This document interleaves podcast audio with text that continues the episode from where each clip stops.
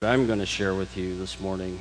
The Lord is, is just incredible in his planning, in the way he provides for us. For those of you who don't know me, my name is Pat Fitzgerald. I am the fiance of Becky Kolak, in case you didn't know that. And in two weeks or less, we're getting married. Very exciting day. Thank you. A couple of things I would share with you this morning. Um, I consider it an honor and a privilege not only to handle the Word of God, but to share it with you this morning. What I'm going to share with you this morning is a, a message about God's providential care. And with God's providential care, um, it's a journey that I began some 11 months ago. And for those of you who don't know me um, and know my story, uh, my wife of 33 years at the time lost her uh, battle with cancer uh, on September 12th of last year. And this is kind of where this journey began. So this morning, as I'm sharing this with you, um, it, there will probably come a few moments where I'm going to have to pause and collect myself and, and that because it is very real and very personal. But this journey of God's providential care that, that He has taken me through um, it, it has been an amazing journey. And what I would share with you about this is, is that um, God has a plan. Becky says this to me often God has a plan, and it's a good plan. And I want to share that with you this morning. Before we dig into God's providential care, I think it's, it's good to understand that we're going to do it in three areas. We're going to look at the past, we're going to look at the present, and we're going to look at the future. Um, and these three areas, we're going to see how God has planned every aspect of human existence, and nothing escapes his watchful eye. So, as we do, I think it's good. I'm not sure where I'm supposed to be pointing. I think right there, because it's not moving anymore. Again, with the slides. So, there we go. One of the things that I think that we should do is, is kind of uh, put a definition behind God's providential care or providence. I am not a Greek or Latin scholar by any stretch, so I rely on those who are. But the idea here is, is providence uh, defined, it comes from a Latin word called providentia or providencia. Again, not sure how, exactly how it. Ethan, is that you doing that? Nice job. Keep it up. All right. So, meaning foresight and, and to, to uh, plan ahead, look to the future, and make plans. And to, to prepare for the future. So you have this concept then from a human perspective, and you have it both in a positive and a negative way. You'll see this in, in uh, the scriptures. I like to use the scriptures even to, to bring us these examples. And, and let me also say that this is by no stretch a, an exhaustive study of God's providence because I think it's a lifetime and it's an inexhaustible topic. Um, but the idea is, though, that from the scriptures we can see a couple of things. We see it in a positive um, aspect from a, from a human perspective in Acts chapter uh, 23, uh, verses 1 through 3. Paul is on trial. Um, a man named Tertullus, I think is how you pronounce it, is presenting his case before Felix and and he goes to stroke Felix's his ego before he presents his case, and he says to, to Felix, he says, Listen, your foresight and your planning has brought peace and blessing to the nations. And there are all of us, and in all places, with great gratitude, we thank him for that. And so you see this, this foresight that he had. It was done, and then there was blessing for the people, and it was for his, in this case, human glory not God's glory, which is really what we're going to look at. But you have this example of looking to the future, making plans for the benefit of others, and then for for uh, the, the, individual's glory. And, and in this case, it was Felix. You see this in the negative sense from a human perspective in Romans chapter 13 in verses 12 to 14 which read, Besides this, you know the time and the hour has come for you to awake from sleep, for salvation is nearer to us than when we first believed. The night is far gone, the day is at hand. So then let us cast off the works of darkness, put on the armor of light. Let us walk properly as in the daytime, not in orgies or drunkenness or sexual immorality or sensuality, not in quarreling or jealousy, but put on the Lord Jesus Christ and make no provision for the flesh or to gratify its desires. Two things about this scripture here is I would share with you is that I love Paul's writing because he, he, he kind of sets you up and, and draws you in because he gives you these, these big sins, as we would call them, you know, the, the sexual immorality, the drunkenness, those things. And then you go, glad he wasn't talking to me. And then he says, yeah, but jealousy and quarreling, and it kind of encompasses me, all of me. And so you have Paul kind of set you up and draw you in. But what he's trying to say here is this is, is that he says, make no provision for the flesh. Don't plan on it. The flesh is a, a, a, an adversary that we have in this life, and the flesh is, is a strong, strong uh, force to be reckoned with. And so he says, make no provision for that. Don't plan for that. It will take care of itself. And so he's saying it from the negative side. And then from a human perspective, you have varying degrees of success or failure in this in my case um, both in the positive and the negative. I make plans for the future as i shared with you.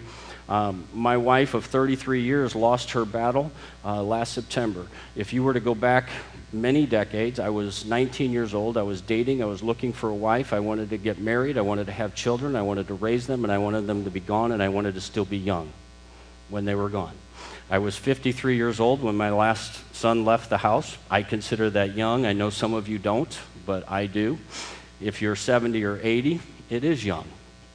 Okay? And so I had this great plan, and I was doing this. And on September 12th of last year, that plan got rocked, it got turned upside down. And, and so we can make these plans, and then there's varying degrees of success and failure that take place. But what I really want to focus on this morning is from God's perspective.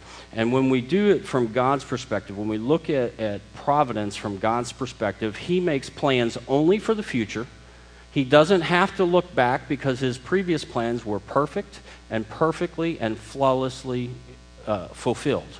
So he looks to the future, he makes his plan, and then he, he purposes to, to, for, to make provisions to accomplish exactly what he said he was going to do.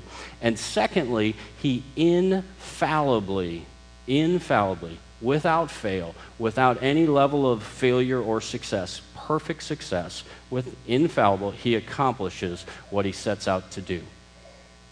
Isaiah 46 and verses 10 and 11 read, I am God, and there is none like me, declaring the end from the beginning and from the ancient times things not yet done, saying, My counsel will stand, and I will accomplish all of my purposes. Time and again, the scriptures will tell us that what God has planned, what God has purposed, He will accomplish, and there's nothing left to chance. In Philippians chapter 1 and verse 6, it reads that I am sure of this, that he who began a good work in you will bring it to completion at the day of Jesus Christ. There is not a, a, level of failure. These are just two scriptures that, that, for me, I wanted to bring out. The scriptures are full of these promises of God that He will fulfill exactly what He intends to what I did then is, in knowing that God's providence was planned out, it was planned out from eternity past. I looked at the scriptures, and, and in Genesis chapter 22, very familiar passage, but I think it's worth reading again. Um, It is up on the screen if you want to follow along, but here it is. It says from Genesis 22, very familiar passage. Abraham's being tested and asking him to sacrifice his son Isaac, and we re- pick up in verse 1. It says, Sometimes later, God tested Abraham and said to Abraham, Here am I, he replied. Starting with verse 1, it says, Sometimes later, God tested Abraham and said to him, Abraham, here am I, he replied. Then God said, Take your son, your only son, whom you love, Isaac, and go to the region of Moriah and sacrifice him there as a burnt offering on the mountain that I will show you. And early the next morning, Abraham got up, he loaded his donkey, took with him two of his servants and his son Isaac, and when they had cut enough wood for the burnt offering, he set out for the place that God had told him about. On the third day, Abraham looked up and he saw the place in the distance. He said to his servant, Stay here with the donkey while I and the boy go over there, and we will worship, and then we will come back to you. Abraham took the wood for the burnt offering, and he placed it on his son Isaac. He and himself carried the fire and the knife, and as the two of them went together, Isaac spoke up and said to his father Abraham, Father? Yes, my son, Abraham replied. Fire and wood are here, Isaac said, but where is the lamb for the burnt offering? Abraham answered God, Abraham answered, God himself will provide the lamb for the burnt offering, my son. And the two of them went on together. And when they had reached the place that God had told him about, Abraham built an altar there, arranged the wood on it, bound his son Isaac, and laid him on the altar on top of the wood. He reached out his hand, and he took the knife to slay his son, but the angel of the Lord called from heaven, Abraham, Abraham, here am I, he replied. Do not lay a hand on the boy, he said. Do not do anything to him, for now I know that you fear God, because you have not withheld your son, your only son. And Abraham looked up, and there in the thicket he saw a ram caught by its horns. He went over and took the ram and sacrificed it as a burnt offering instead of his son. So Abraham called the place, The Lord will provide. And to this day, he said, On the mountain of the Lord it will be provided this scripture, one, is, is very familiar to us, but I think there's a number of things that, that we ought to consider uh, from this. Looking at verse uh, 1 and 2 of this passage, um, God called Abraham and he told him to go. He did it ahead of time. He prepared the place. God knew where he was sending him. Abraham got the message. He got up the next morning. He took off. Verse 7 his son Isaac says to him, We have the fire, we have the wood, but where's the lamb? Abraham, without hesitation, without doubt, without any fear, he says he trusted God and said that God will provide the lamb for the sacrifice. So he walks on with, with his son. Um, and, and as we know, as the, as the account unfolds, uh, God provides. But, but you look at this, and, and they reach the place that God had instructed him. Okay? So you have to think back now, there had to have been a conversation, there had to have been a leading, there had to have been information that Abraham got from God that said, Go to this place, I'm going to show you this place. Doesn't outline it completely, but a couple of days before, he looks up and he sees it. So it, there's this, this planning ahead, there was this preparation. So Abraham uh, found the place, he built the altar, um, he bound, he puts the wood on it, he binds Isaac, bound, binds, whatever tense you, you need for that. But, and, and so you have this, and he raises the knife, and it's at that moment that God acted. You see, it, a lot of times for myself, we, we want to see God do something and then we believe. In Abraham's case here, God told him what to do. He was obedient. He did it without doubt. He did it without hesitation. And he did it without questioning God. And he took off to do this. And that's when God acted, you see. And then God acted when he raised the knife. He calls to Abraham and says, Hold on a second. Don't do that. Don't hurt the boy. Now I know that you fear God. Or now I know that you trust me. Now I know that you're all in, if you will. Abraham looks up and he sees the ram, goes over, gets the ram, and sacrifices it. This, this passage, as, as it unfolds, speaks to us uh, we don't have to, to, we're not commanded to, to sacrifice our children as Abraham was. We're never going to be called to do that. So, what do we do with a scripture like this? And I think that the idea here is, is you have to apply the concept of what God is doing with and through and by Abraham here. And that's what we need to draw out. Because what he's saying to us here is, is uh, like in Ephesians chapter uh, 3, verse 20 and 21. It says, Now to him who is able to do more, do immeasurable more than we ask or imagine according to his power that is at work within us, to him be glory in the church and in Christ Jesus throughout all generations, forever and ever. Amen. You see, when, when we do it God's way, when we follow God's plans and don't, don't interfere with them, these things take place, and, and then God's blessings flow beyond and more immeasurable than anything we can imagine or even think of. They're, they're just beyond anything that the human mind can comprehend. So you have these, these blessings poured out, um, and, and, and, it goes on then in. Um, uh, look at that, I lost my notes. But in the, the last few verses of that passage, talks about how uh, Abraham's going to be blessed. His seeds are going to be more numerous than the stars of the sky and the sands of the seashore. They will take the cities of their enemies. And, and, and so you have this blessing poured out. Again, we're not called to sacrifice like Abraham, so we're not going to have children as numerous as the stars in the sky and the sands of the seashore. But the idea here, along with this concept, is, is that the blessings are going to be beyond what we can imagine or count or, or gather up. They're just innumerous, and God is beyond what we can imagine. So the idea here then is, is that if we draw near to God, we walk towards Him as Abraham did, if we will worship and come before Him, if we will look to God to supply all our needs, just like He did with the, the, donkey, the wood, the fire, the servants, He provided the place. If we will walk in obedience to God, if we will, will look to God for, for our strength as we do these things, and then if we are, and, and this one to me is the key, if we're all in, as Abraham was, without a doubt, that God will provide, that God will see us through, if we're all in.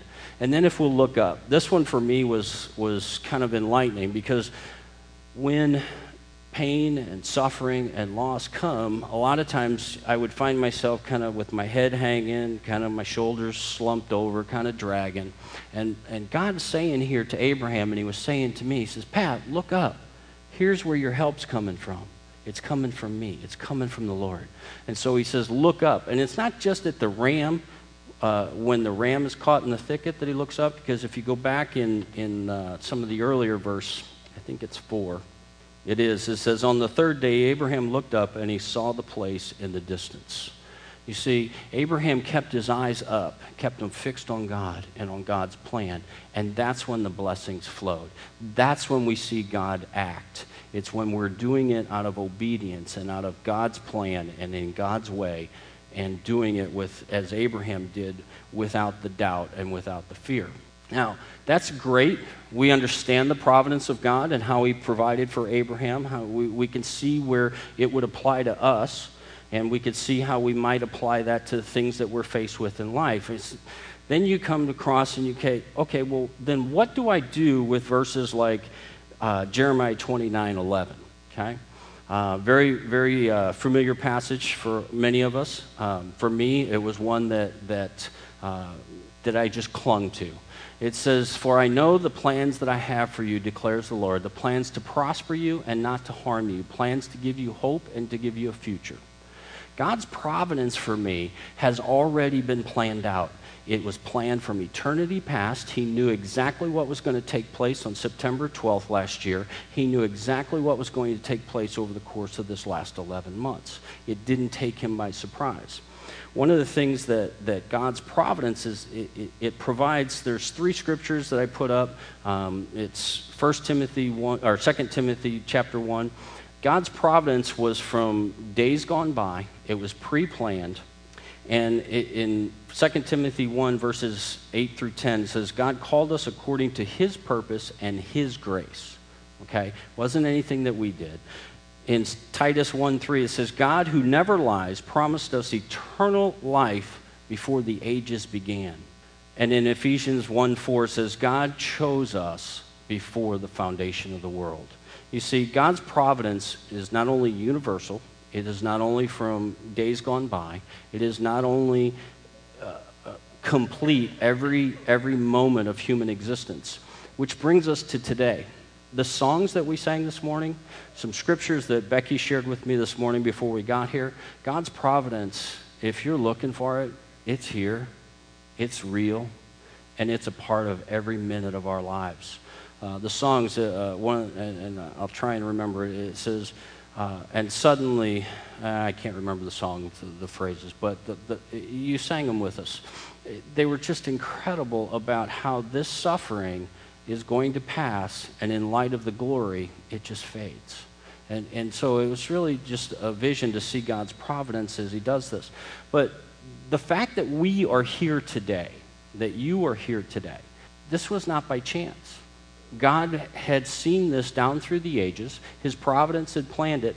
So if you're here today and you don't know the Lord Jesus Christ as your Savior, He has a message for you. And He didn't do this by chance. He wanted you here to hear this that from the days of old, from before time began, He wanted you to know God loves you. He had a redemption plan. He had a plan, a, a, rescue plan that Jesus was going to execute, that he was going to take on flesh. He was going to come here and live as you and I. He was going to do it without sin. He was going to die in my place so that I could have eternal life. This was not by chance that you're here to hear that message. If you have not made a decision for Jesus Christ, I, I encourage you today because the next scripture that I'm going to show you is, is that God is not slack concerning, or God is not slow concerning his promises, as some would consider slowness, because he is patient with us, wanting us all to come to repentance. You see, it's not by chance that you're here to hear that message. So if you have not trusted Christ as your Savior, I encourage you, make that decision for Christ. Trust his death, burial, and resurrection in its entirety for your eternal security. It's faith alone in Christ alone. Now, if you have trusted Christ as your Savior, as I did when I was a young man or young teen, um, God has a very different message for us today. And, and that message is, is found um, in, uh, let me catch up with my notes, 2 Timothy 1 9 and 10. You see, he calls us he, in 2 Timothy 1 9 and 10 says, And he has saved us and called us to a holy life, not because of anything that we have done, but because of his own purpose and grace. This grace was given us in Christ Jesus before the beginning of time. You see, just like our salvation, in that we had nothing to, to contribute to it. We could not improve it. We couldn't make it better. We couldn't earn it. We couldn't, we didn't deserve it. It's the same thing. God has saved us and called us to a holy life, not because of anything that we have done, not because we deserved it, but for His grace and His purpose. So then the question becomes well, Pat, what are you doing with this life? And that's the beginning of, of, of the, the switch in, in my journey as I began to, to uh, unfold and unpack God's providence for me through this past year. Says, so what are you doing with this life? If you trusted Christ for your eternal security, do you trust Him to see you through these hard times? This pain, the suffering, the loss that this life brings us? That's the question we have to ask ourselves. Is if we've trusted Christ as our Savior, we know that we have eternal life. We know that we're going to spend eternity in heaven. But do we believe that He's going to see us through these steps? Proverbs 16, uh, verse 9 says, A man plans his ways, but the Lord directs his steps. As I shared with you, I had this plan. I had a, what would have been a great plan. I thought it was a great plan. God saw it otherwise. Okay? So as, as I think about this, and I was trying to get my head around these scriptures, if all of this is under the watchful eye of God, if all of human existence, all of my existence is under the watchful eye of God, what then do I do with this pain, suffering, and loss? You see, you may have even asked the question, why does God allow, and then fill in the blank? For me, you know, if you listen to Joy FM, uh, somebody asked the question earlier. There was a there was a lady on who was talking about how she was diagnosed with cancer and how she prayed and how the music and, and it just encouraged her. And then later on, got a diagnosis that she had either was in remission or, or there was no cancer. And I'm hearing this, and it's like, well, Lord, why one? Why not the other? I mean, what are you what are you trying to do here? Why why are you why are you putting this in my in front of me. Um, it, was, it was just a real struggle. And, and so you, you may have asked those questions yourself. You may have had someone ask you uh, those questions from, some, from outside. Um, why does God allow, and, and, you could go back into history and you could look at, at some of the massacres, the, the Holocaust, the genocide. Why does God allow this? If He is a good God and He has good plans for us, why does He allow this? Or the question might even be, where was God when X happened? Fill in the blank. Okay, for me, it was on September 12th of last year. Where was God when this took place? And what I would share with you, and one of the things that I've learned, is, is that God was in the same place on September 12th that He was when He and His Son experienced the pain, the suffering, and the loss that Jesus endured for me at Calvary. He was on His throne and He was in total control. He wasn't sitting on his throne while Jesus was getting uh, beaten and, and whipped and caused uh, and made to carry his cross and then crucified. He wasn't sitting up there going, Oh, I didn't see that coming. It didn't take him by surprise. He knew exactly what was going to happen then, and he knew exactly what was going to happen to me on September 12th, on, to Becky on August 4th of last year. So these things didn't take God by surprise. So if they don't surprise him and his plans are good, how do I deal with this? How do I get my head around? Because, Lord, I, I hear your scriptures that say, you have plans for me and they're to prosper me and they're not to harm me. And I'm standing there going, but this hurts. How do I deal with this? And then he begins to teach us. If we will follow it according as Abraham did in the concepts of doing it God's way, he begins to teach us this. And the things that that, that I learned in dealing with this come from James 4:8 was the passage that, that, that I clung to through these times, which is draw near unto God, and he will draw near unto you. Proverbs 3, verses 5 and 6 were the verses that Becky shares with me that she drew her strength from which, which read, Trust in the Lord with all your heart and lean not unto your own understanding, but in all your ways acknowledge him, and he will direct your paths. So the, the, then the, the things begin to change from why God, and it's okay to question God. It's okay to ask him why.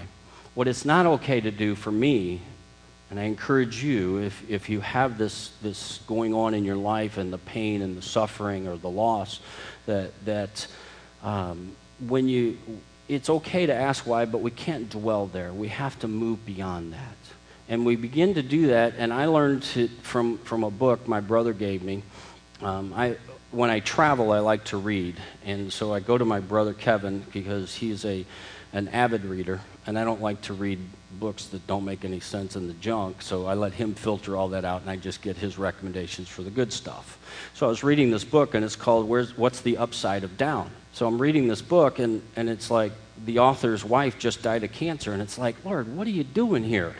I mean, really? I'm trying to escape this on vacation, going somewhere else. I'm reading, and, and it's like, what are you doing to me?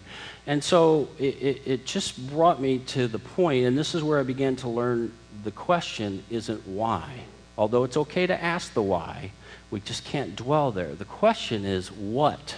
And when you begin to switch the question from why to what, it takes on a whole new perspective. You see, because God is not going to waste a tear, He's not going to waste an event. They are all for my benefit and for His glory. And if that's the case, the question has to be what next, Lord? What is it that you have for me? What is it that you want from me? What is it that you want me to do with this? How is it that you are going to use me in this? And I, for the sake of time, I won't share all the details of this, but a very dear friend of mine from our church, uh, Fenton Crossing Bible Chapel, Fenton, Missouri, about three months ago, we have, like you, um, the lead team. Um, we have elders that, that are overseers of our church, and I happen to be one of them and there are four other men that I do this with, and, and God has, has richly blessed me through this. But one of the things that happened was her husband was killed in a car accident about two and a half months ago. All four of my fellow elders, all the other men, were either on their way out of town or were already out of town. I was the only one left. The call came in she had a need. Who better to share with her than someone who has just lost a spouse? I will tell you, in, in my previous, prior to that, I would have run as fast as I could from that because it, it would have been the worst thing in the world. I would have never, ever gone there. But I had to. All the other guys were gone. I was the only one left, and it wasn't by chance. It was God's providence that I was the only one left. Because there wasn't anybody of the five of us or within our church who can relate to losing a spouse. If any of you have experienced that, you know what I'm talking about? And so I've never prayed so hard. I, when the call came in, I dropped what I was doing and I went to her side and to her family. And God used me beyond anything I could have ever imagined or even thought of in a way that she needed. She, he is using Becky and I now in her life beyond anything that I could have imagined or thought of. Now, does that make it okay that my wife lost her battle with cancer? No, it doesn't.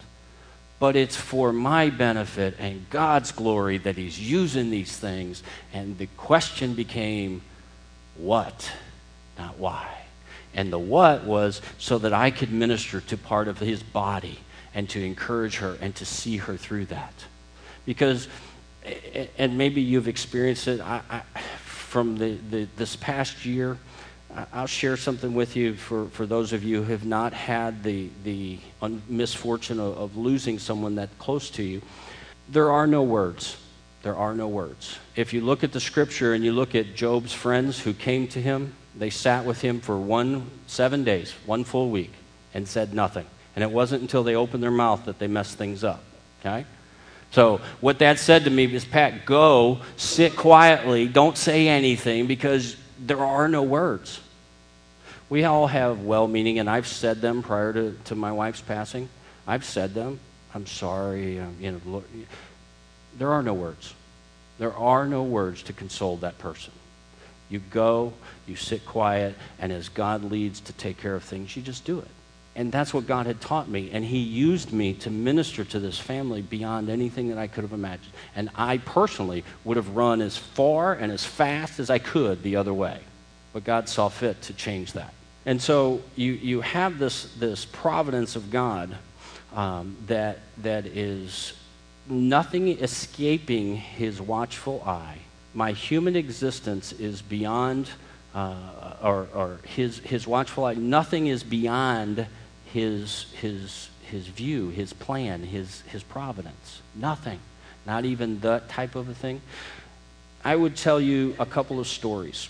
Before I do, I want, I want to look at, uh, see if I can catch up with my slides from Mark, uh, Matthew chapter 6 um, and verse 8, starting with verse 8.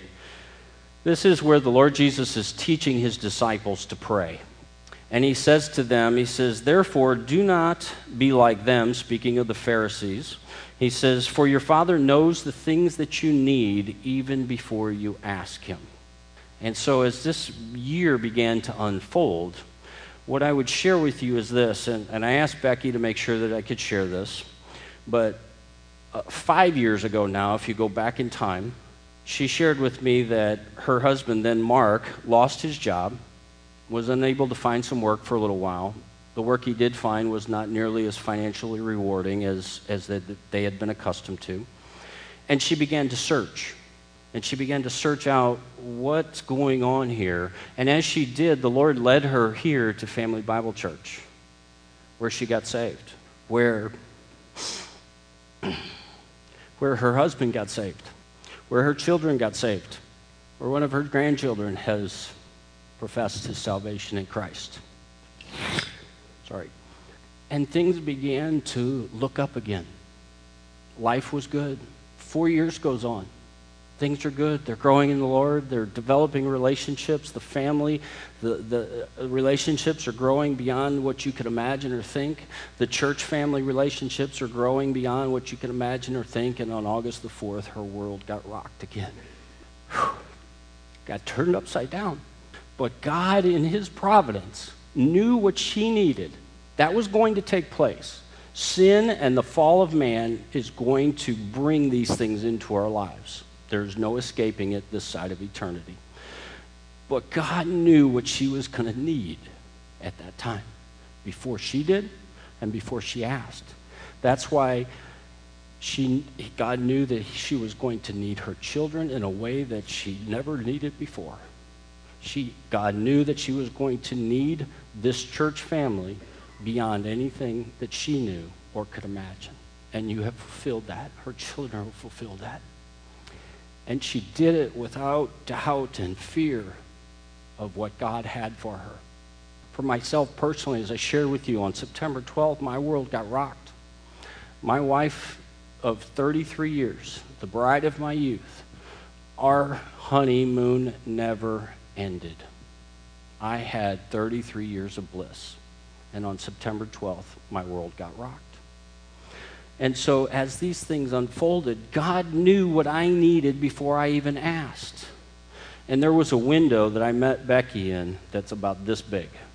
For the sake of time, I won't share all the details of that window. But if you'd like to know, I'm happy to share them. But it was the meeting, eh, you would say, by chance? I don't think so. Okay? I think it was God's provision. Because I share with you about my wife and, and the fact that we had 33 years of bliss because we had the relationship, we had that picture perfect. If, if you were to ask my wife at that time about me, she would tell you I was perfect. Okay? And you would know, know nothing different. Now, you all know that I am not perfect because in our human fallen state, there is none of us that is perfect. But she would tell you that, and I about her. And so we had this, this joy and this passion for marriage and marriage done right. We taught in our, in our church uh, uh, marriage classes uh, for, uh, for our congregation. We've done premarital counseling for young couples getting married to get them off on the right foot. And, and, and then my world got rocked. This was our passion, this is what we lived for. So my world gets rocked. I go for a long time, I shouldn't say a long time, for several, for a little while. And in this window about this big, I met Becky. Now, what are the chances that you would meet someone, this is me asking the question, who has a passion for marriage? She was married 35 years. Now, we were talking about anniversaries earlier, okay? Now, my parents just celebrated 60 years, okay? I will tell you from now on, starting on August the 20th of this year, Becky and I have got you all beat because we have 68 years between the two of us. So take that. All right? And then we'll have 69 next year so you won't catch us. All right? Between the two of us, we have 68 years of successful marriage. Mine was bliss. You would ask her, she would tell you the same things. She had a good marriage. So this this window of me meeting someone, what are the chances that I'm going to meet someone one who has a heart for marriage a heart for marriage done right, has a heart for the Lord, for the Word of God, for, for God's people, and for missions. What are the chances that I'm going to meet someone that has those same passion, passions? Because on September 12th, if you'd asked me, I didn't think life was going to exist beyond September 12th, much less at any level of goodness. There was no way. I didn't even think I was going to go on to live. And yet, a few months later, I meet Becky. What are the chances? I would tell you there is no chance. This is God's provision of knowing what I needed before I did and before I even asked. Because I have a passion for those things, He puts someone in my life that shares those passions with me. Now, is, is, is our wedding and our relationship going to replace the ones that we had? Absolutely not. Absolutely not. But those things were going to happen because of sin and the nature of fallen man in this world. But God saw fit to provide for our needs, even when we didn't know we were going to need it. Those are the things that I would share with you. Um, and, and there's more to that. Those are those, that's just the top line. There's so much more to that. So God knows what we need before we ask Him. But yet, then He goes on in, in this passage in Matthew chapter 6, and He says, Then pray like this, or in this manner pray. Okay? Well, wait a second now. If God already knows what I need, He's provided it from days of old, uh, what's the deal here? Pray like this? You already did it, it's already planned. What do you mean? He's saying, Pray like this. And then you go on to read in the passage. Again, I think it's worth reading. It's a very familiar passage. This is what we would call the Lord's Prayer. Now, some of us came out of a tradition that, that this uh, was taught where we were to memorize it, we were to recite these words, and we were to recite them over and over again. Um, I don't recite them over again, but I think, and for a long time, I would even probably bristle at this passage and, and go completely to the other extreme and just walk away from it. I think God has taught me to come back somewhere in the middle of this passage and to, to understand what Jesus was trying to teach his disciples. He says, You got to do things God's way. He says, He already knows what he needs, what you need before you ask. He's already planned it out. He says, But he wants you to pray, just like he wanted Abraham to walk in faith, walk towards God, to honor him, worship him, and do God's way.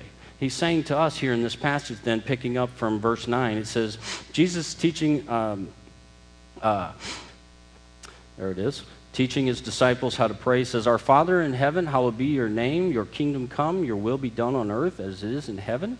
Give us this day our daily bread, and forgive us our debts as we have forgiven our debtors. And do not lead us into t- temptation, but deliver us from the evil one. For yours is the kingdom, and the power, and the glory forever. Amen. Okay, so again, I was taught to memorize these and to recite these. But I think what Jesus was trying to teach his disciples is this God wants this relationship with us. He wants this, this intimate relationship. And he, even though we can count on the scriptures that he's already done this, he says, pray like this. And what he means by this is, first off, we have to acknowledge God for who he is.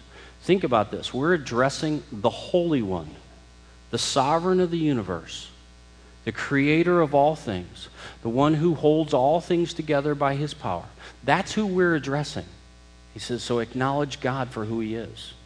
Then he goes on and he says, yield to him. Okay? Your kingdom come, your will be done on earth or in my life as it is in heaven. Now, I've not been to heaven and back, so I don't have a, a, a firsthand knowledge of what heaven's like, but I think the scripture gives us a few insights, and I think it allows us to draw some, some uh, uh, uh, perceptions of things that we can expect. Bottom line is, it's going to be great. It's going to be glorious. My wife of 33 years is sitting before the throne of God in all of his glory, praising him forever. That's what the scriptures will tell us. The scriptures will tell us that the, the, the, the current sufferings that we're experiencing are no comparison to the glory that we will see that will be revealed in us in Christ Jesus. So we have this picture of heaven which is centered around Jesus.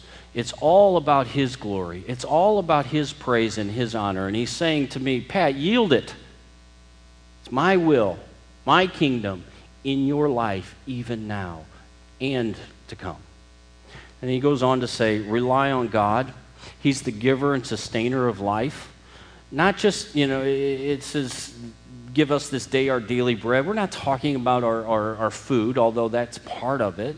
He's talking about your everyday needs, moment to moment, day by day. God is the sustainer and giver of life, and He will provide these things. His providence has already proven that out.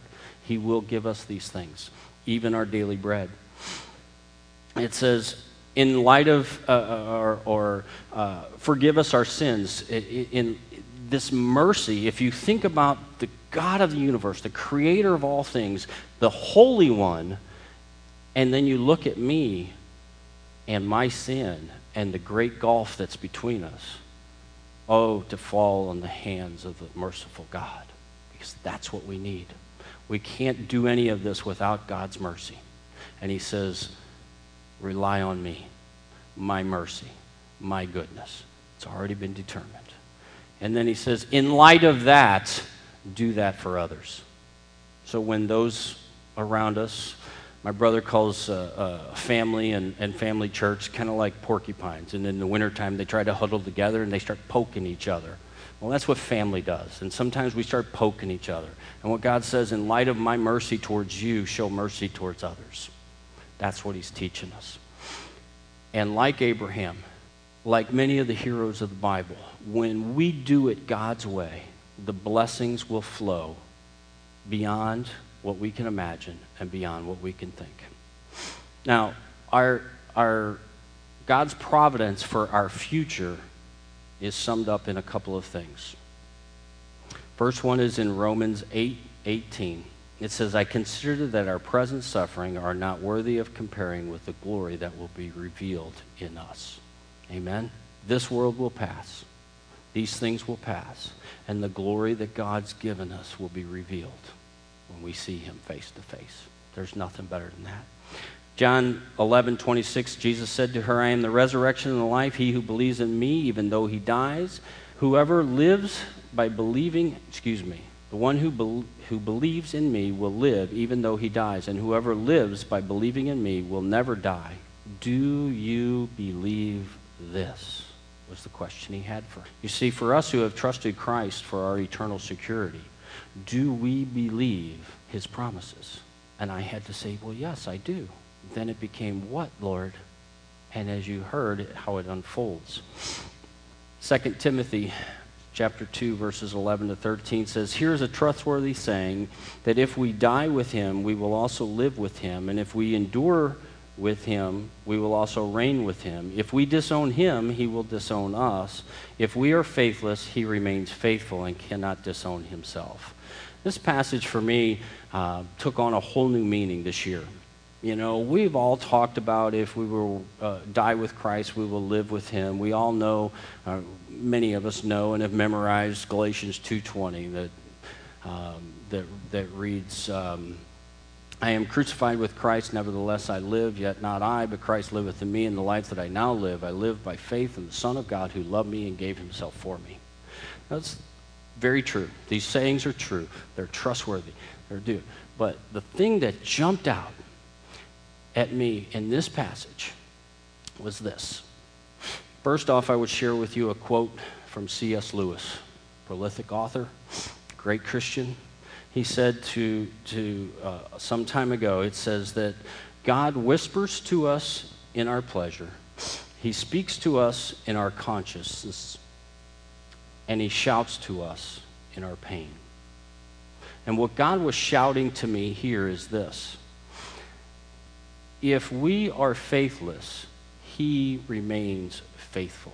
You see, because while I was dwelling with the why, I was not showing my faith to God or in his plans or in his promises, but he was faithful. He cannot change. He cannot disown himself. He is always faithful. And that's what he was shouting to me is, Pat, let go. Let me handle it. I'll do it. I have plans for you. They're to prosper you. They're not to harm you. They're for your future. Okay? And so I began to get my head around those things and relying on God to do those. And that's how my year unfolded. The last two things that I would share with you as we close are this. First one is from Revelation chapter 21 and verses 1 through 7 it is as the new heavens and the new earth are unfolded. It says, And then I saw the new heaven and the new earth. The first heaven and the first earth had passed away, and there was no longer any sea. And I saw the holy city, the new Jerusalem, coming down out of heaven from God, prepared as a bride, beautiful and dressed for her husband. And I heard a loud voice from the throne saying, Look, God's dwelling place is now among the people, and he will be with them. And they will be his people, and God himself will be with them and be their God. He will wipe away every tear from their eyes. There will be no more death or mourning or crying or pain. The old things have passed away. And he who sits on the throne said, I am making everything new. And then he said, Write this down. These words are trustworthy and true. He said, I am, It is done. I am the Alpha and the Omega, the beginning and the end. To the thirsty I will give water without cost from the spring of water of life. And those who are victorious will inherit all this. And I will be their God, and they will be my children. Think about back now to the beginning of this conversation what God's word, his counsel has said he will do. And his promise is, is that this life, these things that we know to be part of our everyday existence, they will pass. They're going to be the old things have passed away. There will be no more crying, no more pain, no more tears, no more suffering. We will be in his glory with him. This is trustworthy and true Jesus said, Him that sits on the throne said, It is done. It's not in question. It helped me get my head around why these things were going and what is in store. And the last thing I would share with you is if you were here a couple of weeks ago, Bill shared it from a passage in Mark um, chapter 9, yep, verses 21 to 24. And it, it, just really struck me and it resonated with me. And I thought that, you know what, at, at that point I was preparing this message and I hadn't figured out how I wanted to end it and God revealed that to me. This is a passage where Jesus, a boy and his father, the boy who is possessed by an evil spirit, comes to Jesus and the father, and Jesus asks the boy's father, How long has he been like this? From childhood, childhood he answered, This is, he, excuse me, it is often thrown him into the fire or water to kill him. But if you can do anything, take pity on us and help us. If I can, said Jesus, anything is possible for the one who believes. And immediately the boy's father exclaimed, I believe, but help me overcome my unbelief. And it was like God screaming at me, going, Pat, here it is. Okay? Think about this for a second. This, as parents, we want nothing but good for our children. This boy has been suffering since his childhood. He comes to Jesus knowing that Jesus can supply all that he. Why else would you come? But that Jesus was going to be able to do something. He says, If you can do something, have pity on me. And I'll get this. This is what jumped off the page. Said, Pat, wake up. Here it is. Okay? What do you mean, if I can do something? I'm the sovereign of the universe. I'm the one who holds all things together. What do you mean, if I can do something? I can. And all things are possible with God to those who believe. And that's what he was saying, shouting to me during this time was, Do you believe, Pat? And then I had to, like the Father, exclaim, God, I do believe, but help me overcome my unbelief. Because when we see the pain, the suffering, and the loss each and every day as we live through it, it's hard. It's hard. But God is faithful because he cannot disown himself. He will see us through. And it is a good plan, and it is all for my benefit and for His glory. Amen? Let's close. Our Father, we thank you this morning for this time in the Word. We thank you for the real life experiences that we can learn from, that we could see your faithfulness, your goodness towards us. We could see the, the good plans that you have not to harm us, to give us a future. We thank you, Lord, for that. I pray that you would help us to see that, to overcome, to, to be faithful even when times are hard. But Lord, we're thankful that you are faithful when we are not. It's in your holy and worthy name that we pray. Amen.